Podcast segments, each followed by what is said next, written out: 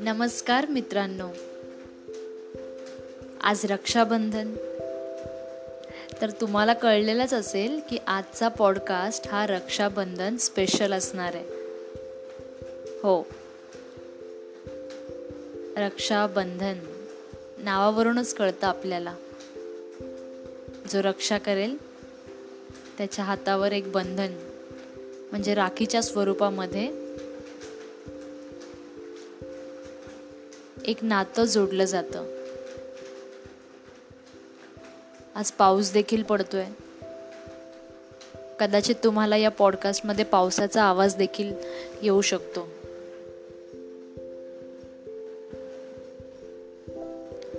नारळी पौर्णिमा देखील म्हणतात. या दिवशी आपले कोळी बांधव समुद्रात नारळ सोडतात.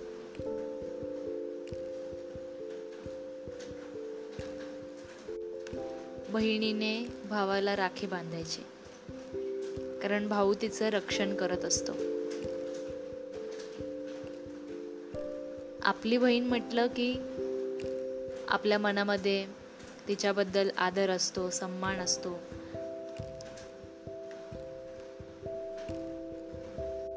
प्रत्येकालाच आपल्या बहिणीचा अभिमान असतो. तिच्यावर खूप प्रेम असतं. आणि नेहमी ती आपल्यासोबत मस्ती करत असावी. आपल्याला चिडवत असावं. असं आपल्याला वाटत असतं. परंतु एक ना एक दिवस आपली बहीण आपल्यालाही सोडून जाते. ती लग्न करून तिचा एक नवा संसार थाटते. काही भावांना बहिणी नसतात. तर काही बहिणींना भाऊ नसतात. मग अशा वेळेला ऑटोमॅटिक आपण नातं जोडतो आपल्या मित्रांशी आपल्या मैत्रिणींशी.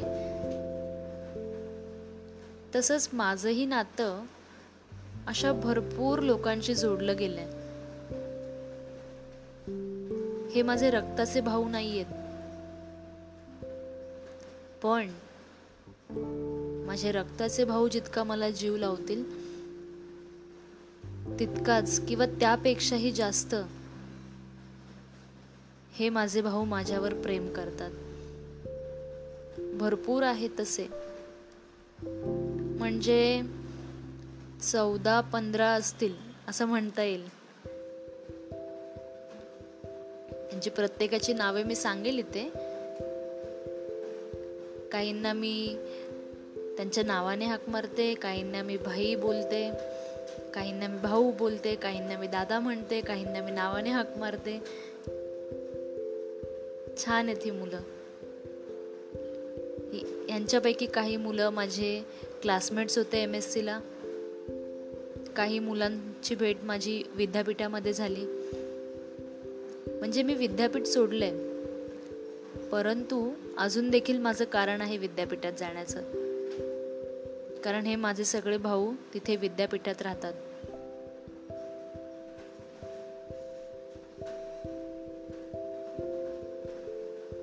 अक्षय आणि राहुल. त्यानंतर किरण मंगेश अमोल लोणारे अमोल नाझिरकर प्रसाद मयूर अक्षय शेडगे मनीष शुभम स्वानंद अजिंक्य आकाश अक्षय निंब्रे आणि शैलेश. काही दिवसांपूर्वीच शैलेश आम्हाला सोडून गेलाय. त्याच्यावर देखील पॉडकास्ट बनवला होता मी.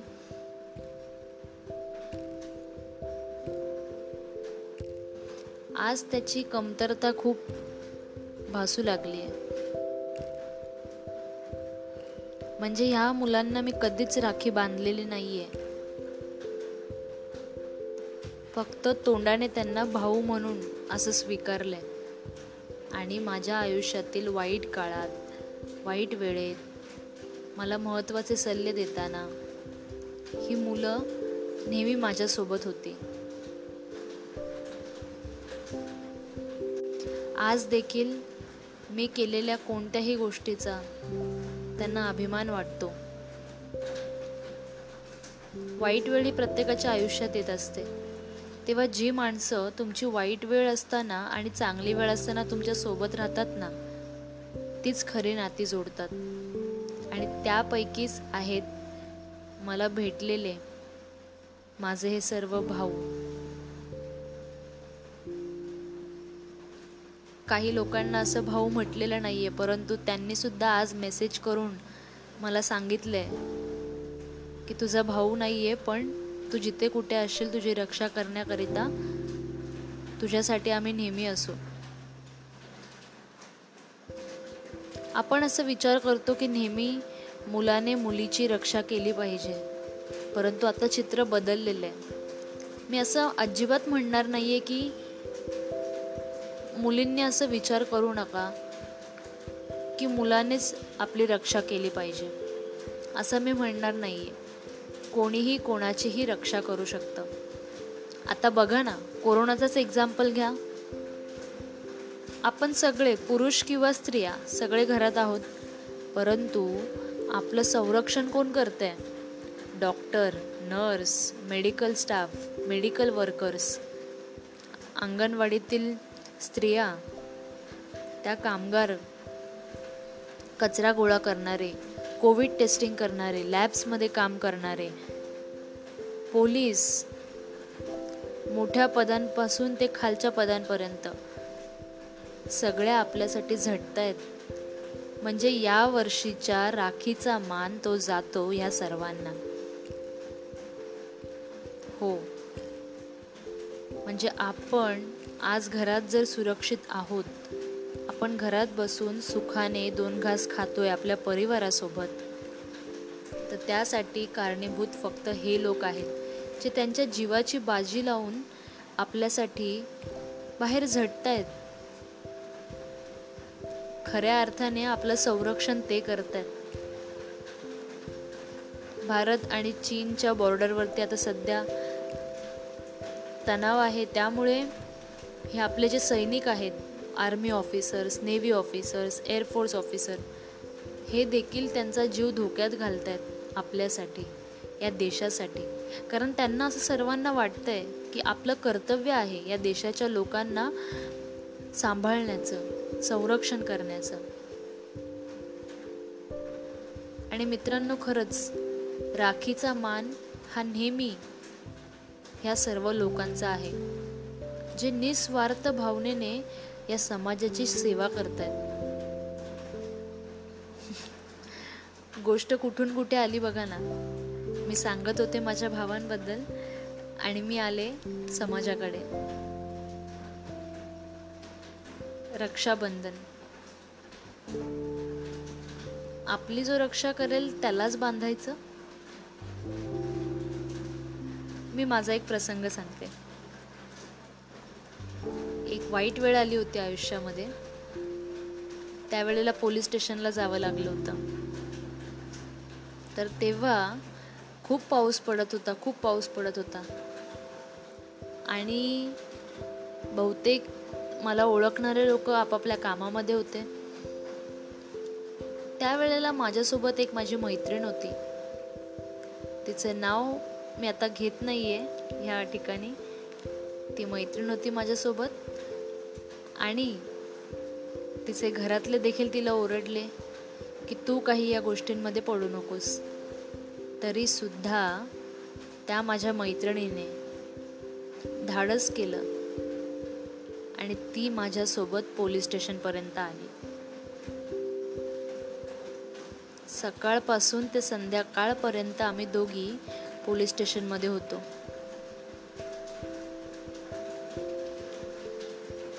म्हणजे तुम्ही विचार करू शकता किती मानसिक तणाव असेल माझ्यावर?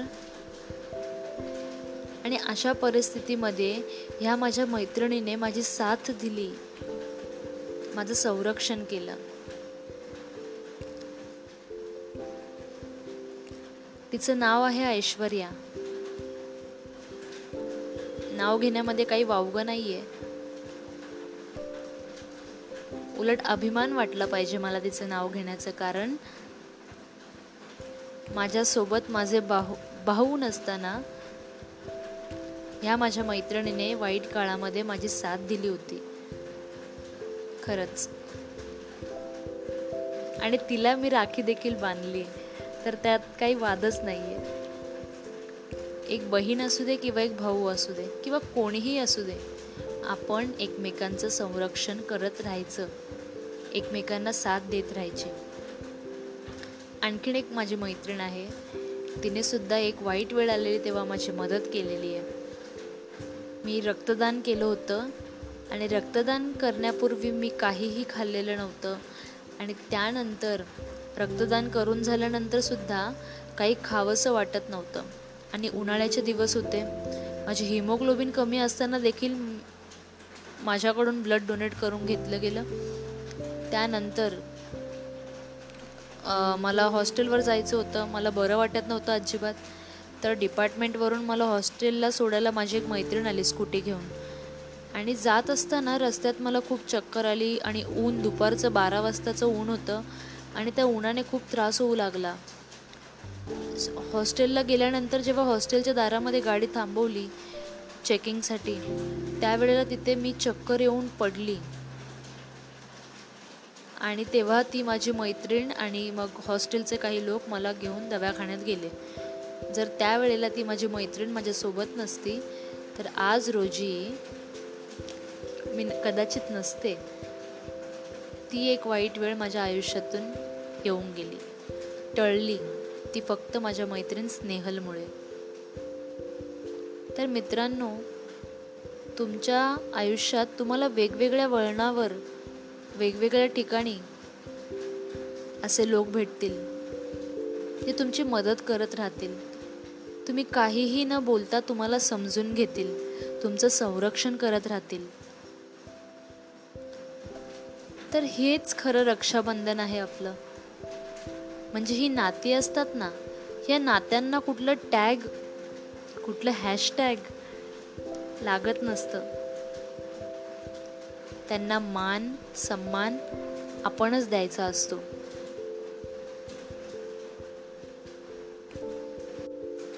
आणि मान सन्मान आपण कसा देणार?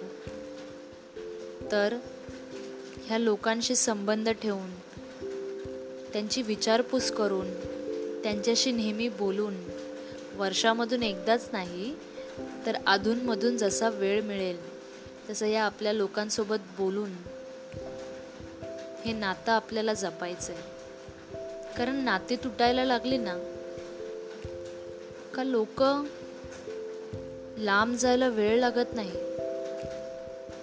तर जर नातं टिकवायचं असेल ना तर आपल्याला बोललंच पाहिजे.